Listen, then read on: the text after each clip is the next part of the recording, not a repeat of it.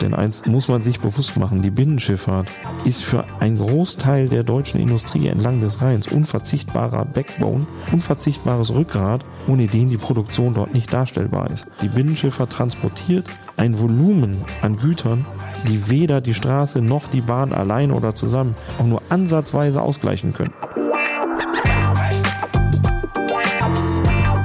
Die Wirtschaftsreporter. Der Podcast aus NRW.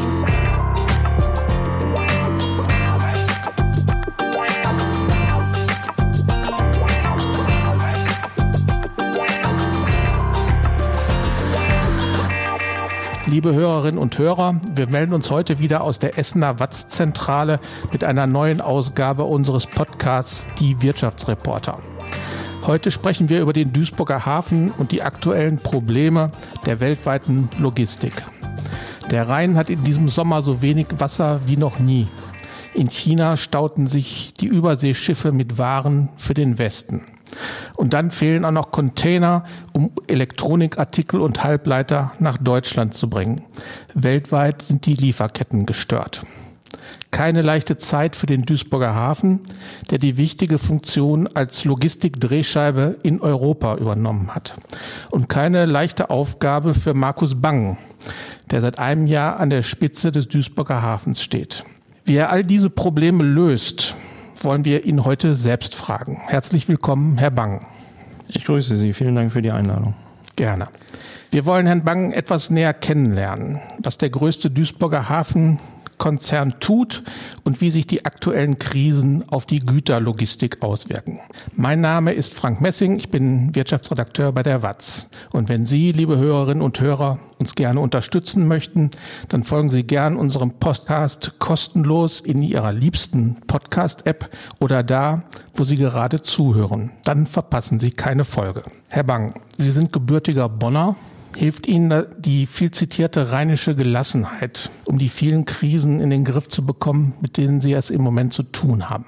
Es ist zumindest äh, nicht schädlich in der heutigen Zeit ein bisschen äh, rheinischen Frohsinn äh, und grundsätzlich optimistischen Blick in die Welt äh, zu haben. Aber äh, die Hälfte meiner Familie kommt aus Bochum, also ich bin auch äh, geerdet äh, und im Ruhrgebiet durchaus zu Hause. Mein Vater ist der erste und einzige der Familie, der Bochum verlassen hat. Deswegen bin ich Kölscher Rheinländer, aber auf äh, massiven Druck meiner Cousins Anhänger des VfL Bochum bis zum heutigen Tage. Ja, auch nicht schlecht.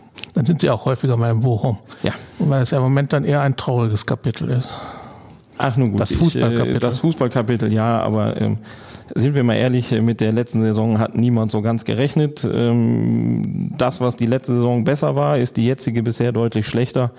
Aber nach äh, mehreren Jahrzehnten Bochum-Anhängerschaft ist man ja einiges gewöhnt. Also ich äh, ähm, sehe das auch das mit der äh, Gelassenheit, die ansonsten den Anhängern äh, in meiner Region des ersten FC Köln eigen ist. Okay. Der erste Punkt ist ja jetzt auch eingefahren. Zurück zum Hafen. Äh, Herr Bang, Sie sind gelernter Jurist. Jetzt sind Sie Hafenchef. Braucht man als Hafenchef auch eine gewisse maritime Ader oder vielleicht sogar einen Bootsführerschein? Soweit geht's nicht, aber ähm, Sie brauchen halt ein aus meiner Sicht gegebenes Interesse an dem, was dort passiert. Also meine Mutter äh, verteidigt immer meine Tätigkeit mit, der hat schon als Kind an den Schiffen und an der Eisenbahn gestanden und sich begeistert. Das ist richtig. Und ich bin äh, eher so realistisch, dass ich zwei linke Hände habe. Deswegen habe ich mich dem Thema über Bücher und der Juristerei äh, genähert. Aber äh, auch damals schon mit dem Schwerpunkt Transportrecht und Schifffahrtsrecht in diesen Bereichen. Ja, also ein bisschen, ähm, das glaube ich schon in den heutigen Zeiten, ähm, wenn man es in Gänze durchschauen möchte, ein Grundinteresse und eine Grundbegeisterung für das, was wir tun, muss man schon mitbringen. Ja. Äh, ich denke mal, dass Sie ab und zu ja auch mal Gäste durch den Hafen führen mit einer Hafenrundfahrt. Was zeigen Sie diesen Gästen dann am liebsten? Lange Jahre war es natürlich Lockport 1, dieses Vorzeigeprojekt, die Entwicklung des ehemaligen berühmt-berüchtigten Stahlwerks Duisburg-Rheinhausen zum größten Logistikpark äh, in, ja, in Europa ähm, dem Zusammenhängen, den wir nur für Logistik von Beginn an designt haben. Das heißt, es ist kein Gewerbegebiet, sondern es war von Beginn an klar, das wird für den Bedarf der Logistiker ausgelegt. Das ist inzwischen ein bisschen erweitert, da fahre ich immer noch gerne hin. Ähm, äh, allerdings auch zur Großbaustelle für das Duisburg Gateway Terminal im Ruhrorter Hafenteil, wo 100 Jahre Kohleumschlag stattgefunden hat. Jetzt stehen da die Bagger, es entsteht eine Brücke und es entsteht Europas größtes Containerterminal im Hinterland. Zeitgleich oder zugleich das erste klimaneutrale Containerterminal wenn denn es anfängt zu wachsen und Sie sehen Bagger und es ist kein Plan mehr, sondern es ist eine Baustelle, das macht Spaß. Auf die Kohle werden wir gleich noch zu sprechen kommen. Die Kohlekraftwerke haben ja im Moment wieder eine größere Bedeutung. Erst aber noch mal eine statistische Frage. Ähm, man liest ja gerne mal Europas größter Hafen oder Binnenhafen oder der größte Binnenhafen der Welt. Äh, klären Sie uns mal auf, was stimmt denn nun? Also es stimmt bei uns die Aussage der größte Binnenhafen der Welt mit folgenden Einschränkungen. Die meisten chinesischen Häfen an Flüssen betrachten sich als Seehäfen und fallen nicht in unsere Statistik. Also ein Hafen Nantong, der äh, alleine 20 Millionen Container im Jahr umschlägt, liegt zwar an einem Fluss, ist aber ein Seehafen, so wie Hamburg sich auch nicht als Binnenhafen an der Elbe, sondern als Seehafen betrachtet. So, und wenn man das der Fairness halber sagt, dann sind wir der größte Binnenhafen der Welt. Wir haben das viele Jahre nicht gesagt, weil wir eine Kooperation mit dem Hafen Pittsburgh hatten. Und wir hatten uns einfach darauf geeinigt, wir behaupten beide nicht der größte der Welt zu sein, sondern da waren es der größte Europas und der größte der USA. In Pittsburgh ist die Entwicklung ähnlich wie hier im Ruhrgebiet des Rückgangs der Montanindustrie genauso eingetreten.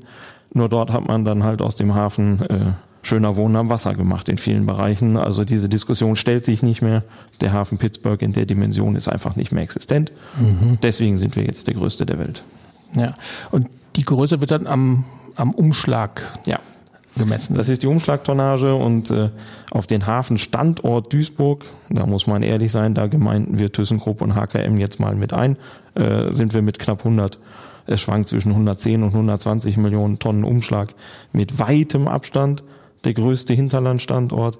Darauf entfallen auf Duisburg rund 65 Millionen Tonnen und damit sind wir der größte und umschlagstärkste Binnenhafenstandort der Welt. Mhm.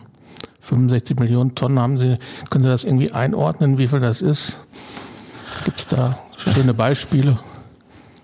Ja, sagen wir mal so, äh, sind äh, knapp 35 Millionen Elefanten, die wir umschlagen.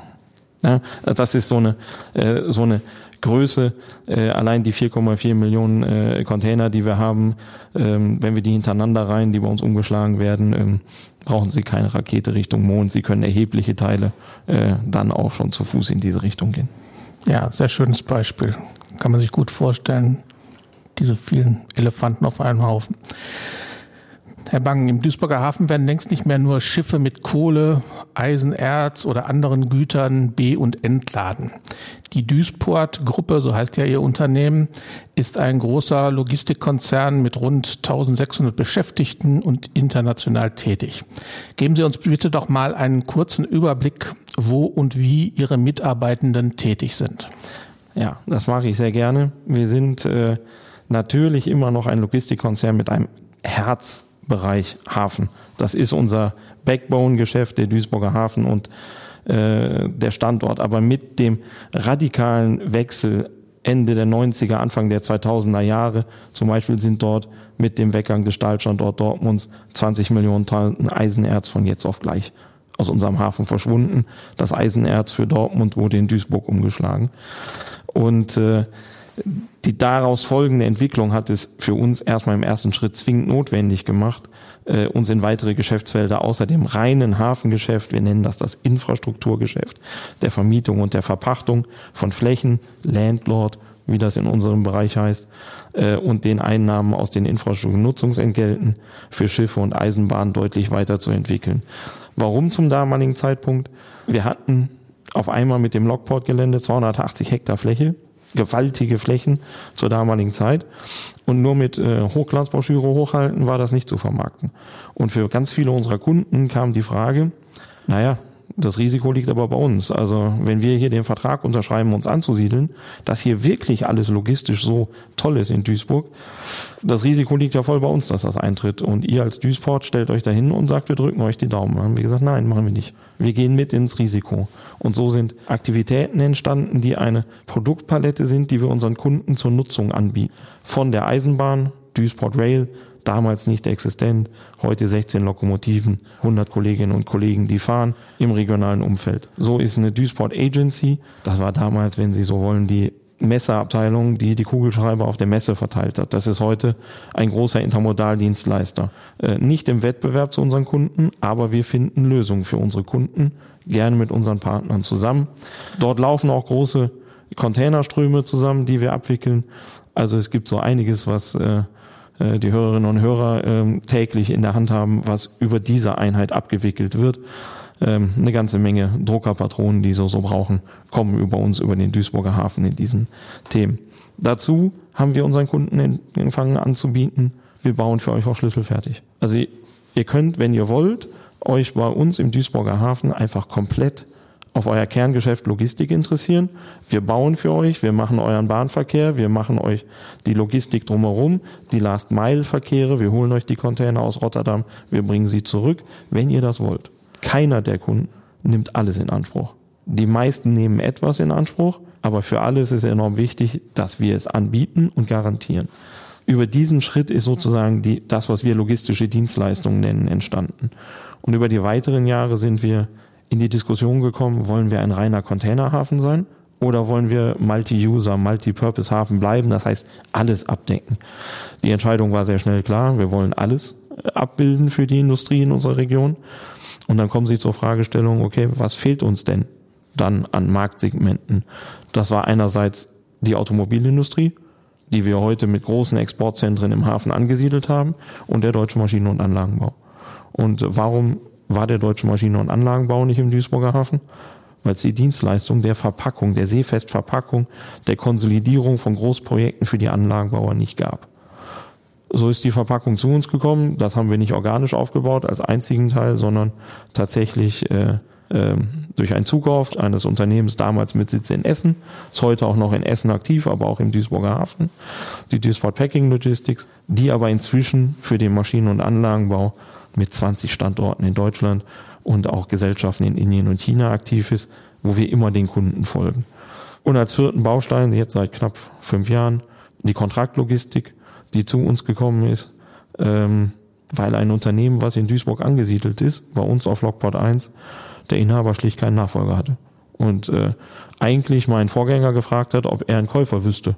Und aus dem Gespräch rauskam, eigentlich wären wir der ideale Käufer, um die Dinge abbilden zu können ähm, rund um den Duisburger Hafen, die unsere Großkunden, die großen Kontraktlogistiker nicht machen, weil es ihnen zu klein ist, die wir aber für entscheidend halten.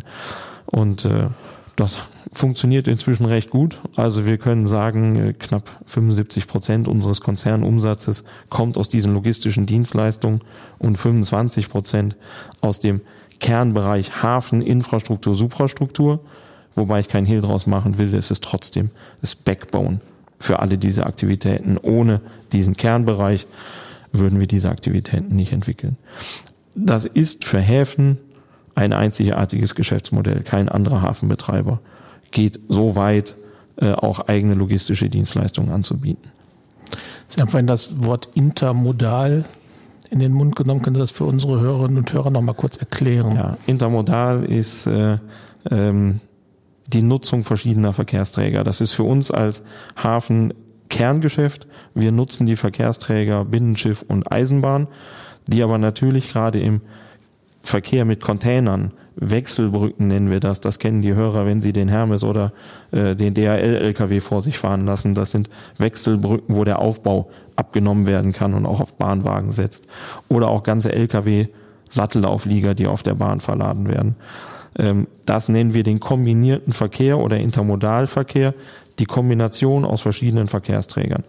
Die Straße ist immer für den Vor- oder Nachlauf, die sogenannte letzte Meile, dabei aber im Interesse des Hafens natürlich so kurz wie möglich.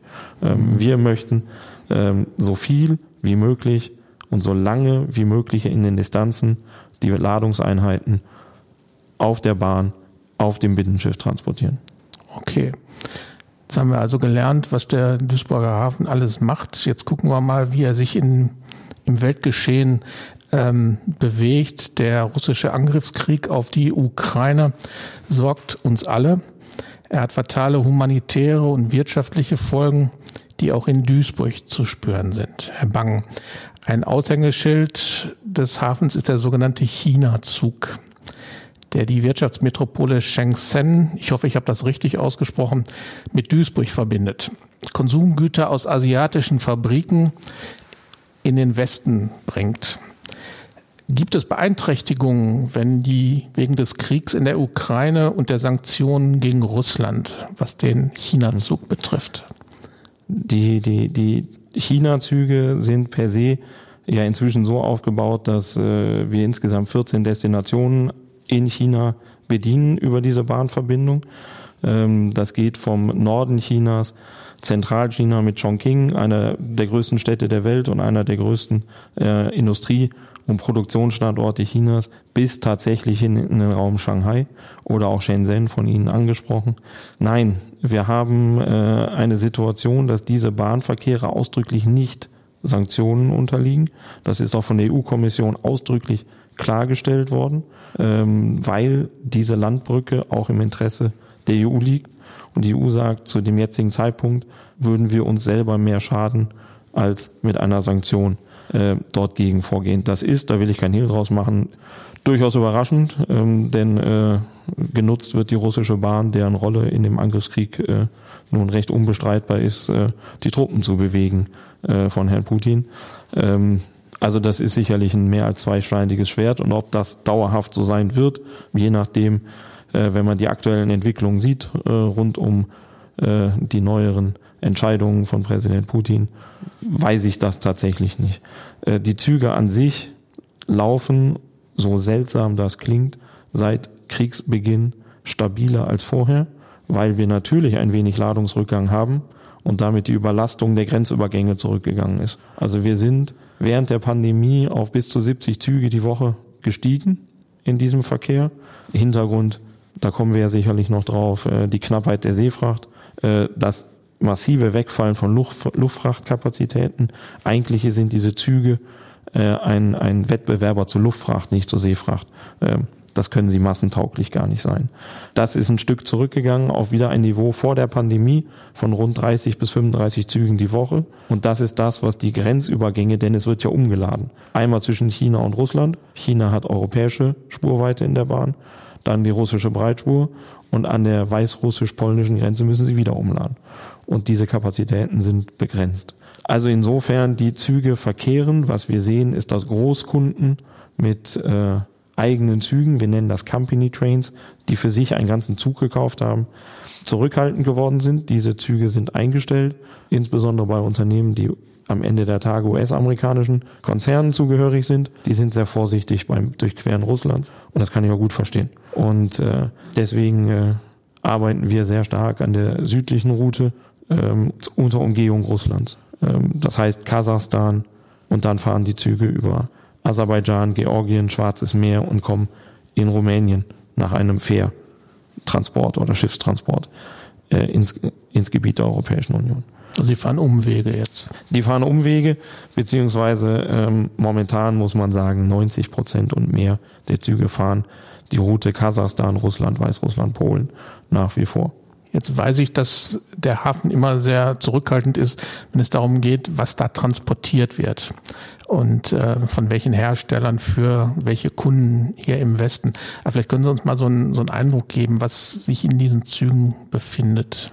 Also in den Zügen aus China befindet sich nach wie vor eigentlich alles, was äh, äh für den europäischen Markt in China produziert wird, ähm, aber sehr klassisch ähm, Elektronik, Elektronikbauteile, Unterhaltungselektronik in diesen Bereichen. Äh, eine große Anzahl Laptops, die in Europa oder Tablets verkauft werden, reisen auf diesen Zügen.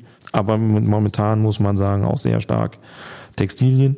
Also es gibt ja die sogenannten Fast Fashion Retailer, die alle 14 Tage ein neues Sortiment haben, damit insbesondere jüngere Damen wie meine Tochter da auch regelmäßig vorbeikommen und was Neues finden. Das ist in der Vergangenheit geflogen worden. Mhm. Das kann man sich bei den Preisen des einzelnen T-Shirts zwar nicht vorstellen, aber diese Unternehmen können nicht auf die Unsicherheit setzen, acht bis zehn Wochen Seeverkehr. Die brauchen aber eigentlich auch nicht 48 Stunden Luftfracht. Für die ist der Zug genau das Mittel, was sie brauchen in diesen Bereichen. Und das wird auch genutzt. Also auch eine Menge Schuhe und all diese Dinge ähm, Wir machen uns in Europa teilweise gar nicht mehr bewusst, was alles in China produziert wird. Ähm, und wenn wir davon ausgehen, zum Beispiel äh, Alufolie äh, kommt hier äh, von der Firma Trimet in Essen, nein, solche billig Aluminiumprodukte sind längst in Asien und in China produziert. Und all das finden Sie in diesen Containern. Mhm. Nach China sehr viel stärker Ersatzteile, Maschinen und Anlagenbau. Im großen Umfang derzeit Holz. Das, was der Borkenkäfer ähm, anrichtet in deutschen Wäldern, dieses Holz geht in großen Mengen Richtung China. Ähm, auch das eine seltsame Situation. Äh, wir haben massive Holzpreiserhöhungen in Europa und eigentlich Holzknappheit.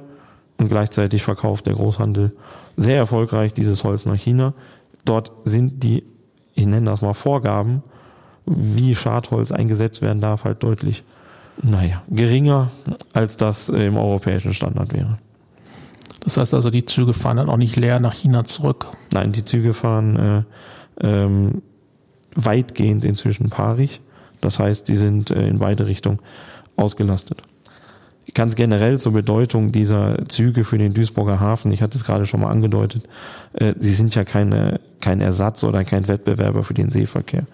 Äh, sie müssen sehen, so ein Zug bringt in Duisburg aufgrund der Längenrestriktionen in Polen und innerhalb der EU. In Russland und Kasachstan fahren diese Züge mit 1100, 1200 Metern, bei uns maximal mit 600. 80 Ladeeinheiten, 80 Container mit. Ein großes Schiff aus China in Rotterdam transportiert 24.000. Also das ist eine Dimension, der Bahnverkehr wäre niemals in der Lage, auch nur ein Schiff zu ersetzen auf dieser Relation. Deswegen wird es klar, dass der Wettbewerb Luftfracht ist, die sehr teure und sehr hochpreisige Luftfracht in diesen Bereichen. Und da muss man das dann auch einordnen. Äh, da haben wir sicherlich äh, in den letzten Jahren äh, deutlich übertrieben mit dem Rausstellen des Thema China-Zuges. Ähm, wir machen 4,4 Millionen Container im Jahr und davon entfallen auf die China-Züge irgendwas zwischen drei und vier Prozent des Umschlags. Das mhm. ist der Punkt. Und wir haben gesehen, dass wir eigentlich Grenzen äh, des Wachstums nicht in Duisburg, aber der Grenzübergänge und der Operations. Und da liegt das Problem bei uns im hochzivilisierten Westeuropa, in der EU, derzeit zumindest erreicht hatten. Und ich sehe auch nicht, dass wir äh, in absehbarer Zeit da wieder hinwachsen werden. Da äh, äh, ist Herr Putin dazwischen. Mhm. Jetzt sagten Sie gerade selbst, Herr Bang, dass man sich gar keine Vorstellung macht, was alles aus China kommt. Mal eine politische Frage an Sie gestellt. Es gibt ja viele Kritiker, die sagen, wir haben uns zu sehr abhängig gemacht von China. Wir müssen wieder mehr Produktion nach Europa, nach Deutschland verlegen. Würden Sie sich diesen Kritikern anschließen? Also ganz grundsätzlich äh, sehe ich Welthandel nicht als Abhängigkeit. Ähm, wir haben, wenn, dann derzeit noch ja eine wechselseitige Abhängigkeit, so wie die USA oder auch Europa von dem Handel und der Produktion in China in Teilen abhängig sind, ähm, sind das die Chinesen ja genauso. Äh, es ist das Bestreben der Chinesen, äh, autark zu werden, aber da sind sie nun noch sehr weit von weg in vielen Bereichen. Ähm, und noch ist die richtige Situation, um auf Augenhöhe zu agieren. Dass wir eine steile Lernkurve hatten mit Beginn der Pandemie, äh, zu was wir eigentlich in Europa gar nicht mehr in der Lage sind, auch nicht im kleinen Umfang. Und dass wir erlebt haben, dass äh, das Who is Who der Bundesregierung auf verschiedenen Flughäfen stand äh, und winkend Flugzeuge mit OP-Masken, einem Pfennigsartikel, äh, begrüßt hat. Das sollte uns auch allen zu denken geben und hat, glaube ich, auch zu denken gegeben. Jetzt glaube ich nicht dran, dass wir die Globalisierung zurückdrehen. Ähm, denn die Wettbewerbsfähigkeit spielt am Ende der Tage ja auch noch eine Rolle. Äh, und in vielen Bereichen ist Europa kostentechnisch nicht wettbewerbsfähig, zumindest derzeit nicht. Aber es wird eine Diversifizierung geben. Ähm, das heißt, wo man früher drei oder vier Werke in China hatte, sind das jetzt vielleicht noch eins oder zwei. Und dann kommt Malaysia, Vietnam oder andere Bereiche der Welt hinzu. Was wir durchaus sehen, ist eine massive Verlagerung von Produktion ähm, in Richtung Türkei, aber auch in Richtung der äh, östlichen Mitgliedstaaten der EU, die äh, über eine andere Kosten- und Wettbewerbsstruktur verfügen als zum Beispiel die Bundesrepublik Deutschland. Darauf richten wir uns ein. Aber das ist die, die große Rückabwicklung, sehe ich derzeit noch nicht. Hm. Jetzt hat China ja eine sehr restriktive äh, Corona-Politik. Wir haben das gesehen, dass mehrfach äh, ganze Hafenstandorte über Wochen, über Monate stillgelegt waren.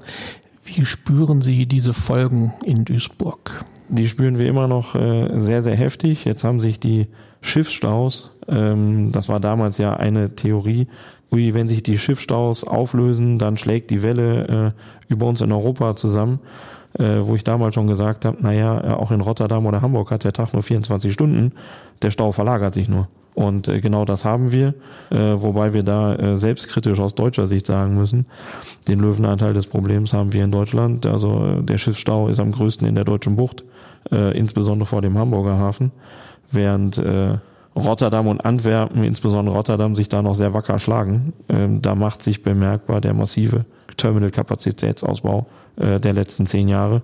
Das heißt, dort herrscht eine enorme Kapazität äh, mit dem äh, On-Top-Vorteil, äh, die Schiffe fahren halt in Rotterdam direkt von Hochsee in den Hafen ein. Da ist keine Elbe, die man fahren muss, 70 Kilometer lang.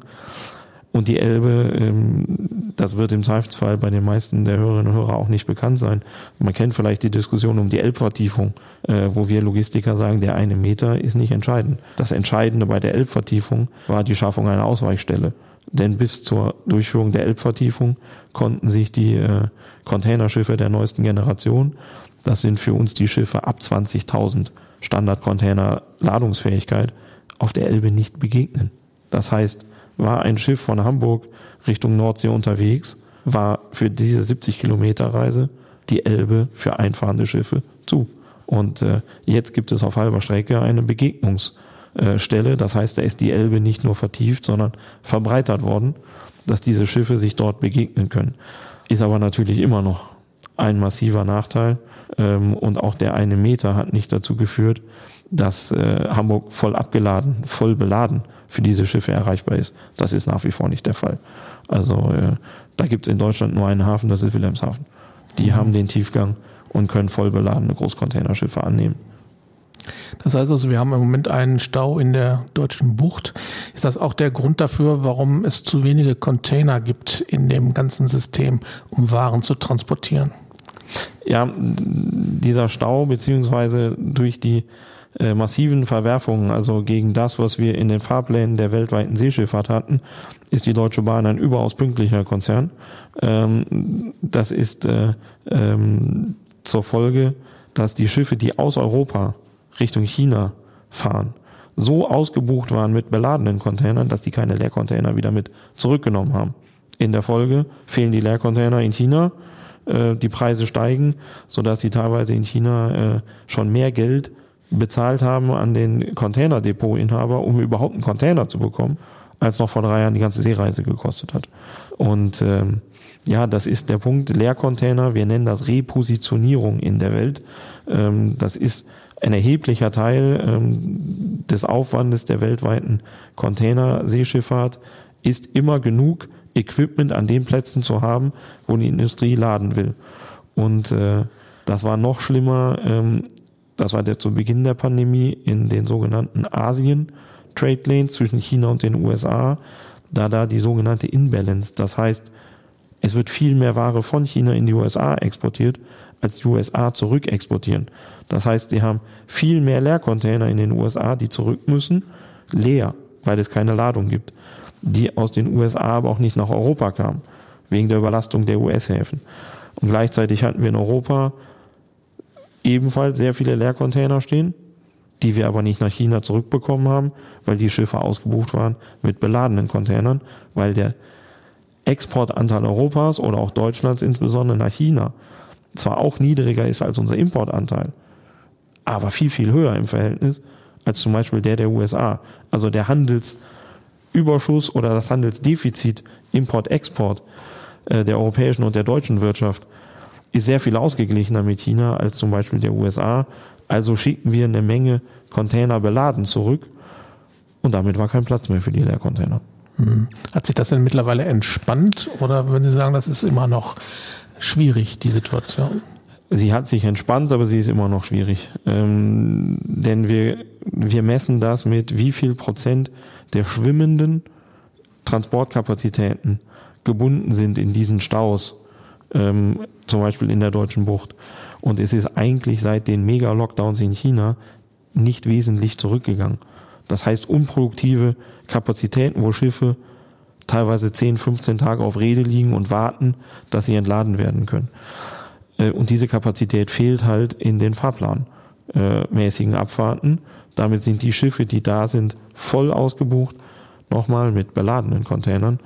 Und auch die Containerterminals durch diese Verzögerung ähm, stehen voll. Und auch die Terminals sagen, wir sind voll ausgelastet äh, mit beladenen Containern. Geh weg mit Leercontainern. Dafür haben wir gar keine Zeit und gar kein Personal, uns mit denen zu beschäftigen. Also äh, wir sind selbst an einem großen Containerterminal in Antwerpen beschäftigt. Da entscheiden die operativ Verantwortlichen draußen auf dem Terminal zwölf Stunden vorher, ob sie für eine Schiffsabfahrt überhaupt Leercontainer vorholen zum Verladen oder sagen, geht nicht. Und es ist immer noch überproportional häufig so, dass gesagt wird, geht nicht. Ja. Jetzt gab es zu diesen Problemen, über die wir gerade gesprochen haben, mit den dem Mangel an Containern und den Lockdowns in China ein weiteres Problem, das Niedrigwasser im Rhein in diesem Sommer. Was haben Sie gedacht, als Sie diese Badestrände in Duisburg oder in Düsseldorf gesehen haben, die sich da an den Ufern aufgetan haben? Es sind teilweise erschreckende Bilder gewesen und äh, das, was uns am meisten aufrüttelt, ist äh, die Jahreszeit. Niedrigwasser ist ein Phänomen, was es immer schon gab in der Binnenschifffahrt. Aber Niedrigwasser und auch das erste wirkliche Jahrhundert Niedrigwasser 2018 ähm, war schon sehr, sehr kritisch. Aber das hatten wir im Oktober, November. Und jetzt begann es im August. Und äh, wir sind eigentlich im klassischen Zeitraum, wo natürlich äh, die Schneeschmelze ist vorbei. Im Sommer regnet es weniger, dann ist es normal, dass die Wasserstände nach unten gehen. Bis in den Herbst, Winter hinein, dann beginnt es wieder stärker zu regnen äh, und die Pegelstände steigen wieder in diesen Bereichen. Dieses Jahr haben wir einiges gesehen, zu wenig Schnee in den Alpen, damit war die äh, Schneeschmelze bereits im April der Zufluss vorbei für den Rhein. Wir haben historisch niedrige Wasserstände im Bodensee gesehen. Der Bodensee gibt aber erst ab Wasserstand drei Meter überhaupt in Konstanz wieder Wasser in den Rhein ab. Auch das sind Dinge, die ich nicht wusste. Auch das habe ich lernen müssen. Ähm, wir haben massiven Handlungsbedarf, denn eins äh, muss man sich bewusst machen, die Binnenschifffahrt ist für einen Großteil der deutschen Industrie entlang des Rheins unverzichtbarer Backbone, unverzichtbares Rückgrat, ohne den die Produktion dort nicht darstellbar ist. Die Binnenschifffahrt transportiert ein Volumen an Gütern, die weder die Straße noch die Bahn allein oder zusammen auch nur ansatzweise ausgleichen könnten. Da reden wir nicht über Probleme, die wir heute haben, Baustellen im Bahnnetz, die Kapazitäten sind bei weitem nicht gegeben. Und äh, deswegen haben wir massiv darauf gedrungen, ähm, auch diese Lenkungsgruppen zum Thema, wie gehen wir im Niedrigwasser in Zukunft um. Die Binnenschifffahrt reagiert, indem sie die Schiffstypen, die Neubauten anpasst, die sogenannten flachgehenden Binnenschiffe. Ähm, und ich bin überhaupt kein Freund der Diskussion, muss sich äh, das Schiff dem Fluss oder der Fluss dem Schiff anpassen. Wir werden ein Potpourri aus allen Maßnahmen brauchen, ähm, um das sicherzustellen. Jetzt haben wir momentan, ich nehme mal das Beispiel der Chemieindustrie, die nun ganz unzweifelhaft für uns in Nordrhein-Westfalen insbesondere, aber auch für die deutsche Industrie insgesamt eine der Leitindustrien ist. Die äh, haben ja derzeit eine Vielzahl von Themen, mit denen sie konfrontiert sind.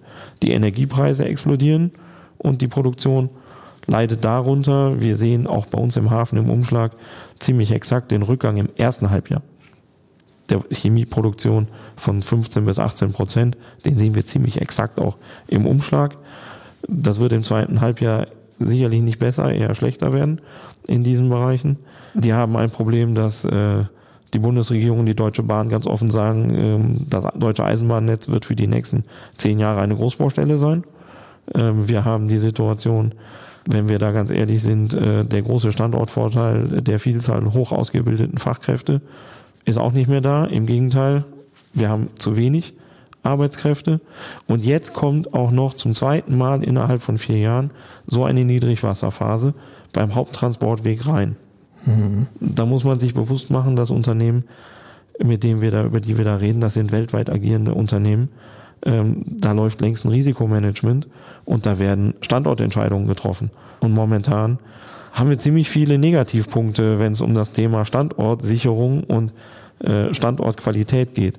Das ist eine Aufgabe für uns alle, für uns Häfen, äh, auch für die Politik, für alle zusammen. Wir müssen dort gegen diese negative, diesen negativen Trend anarbeiten, denn das hoffe ich sehr, dass auch äh, den Damen und Herren in der Politik klar ist, wie schnell die Entscheidungsprozesse in der Industrie laufen, wie schnell dort eine Standortentscheidung getroffen wird.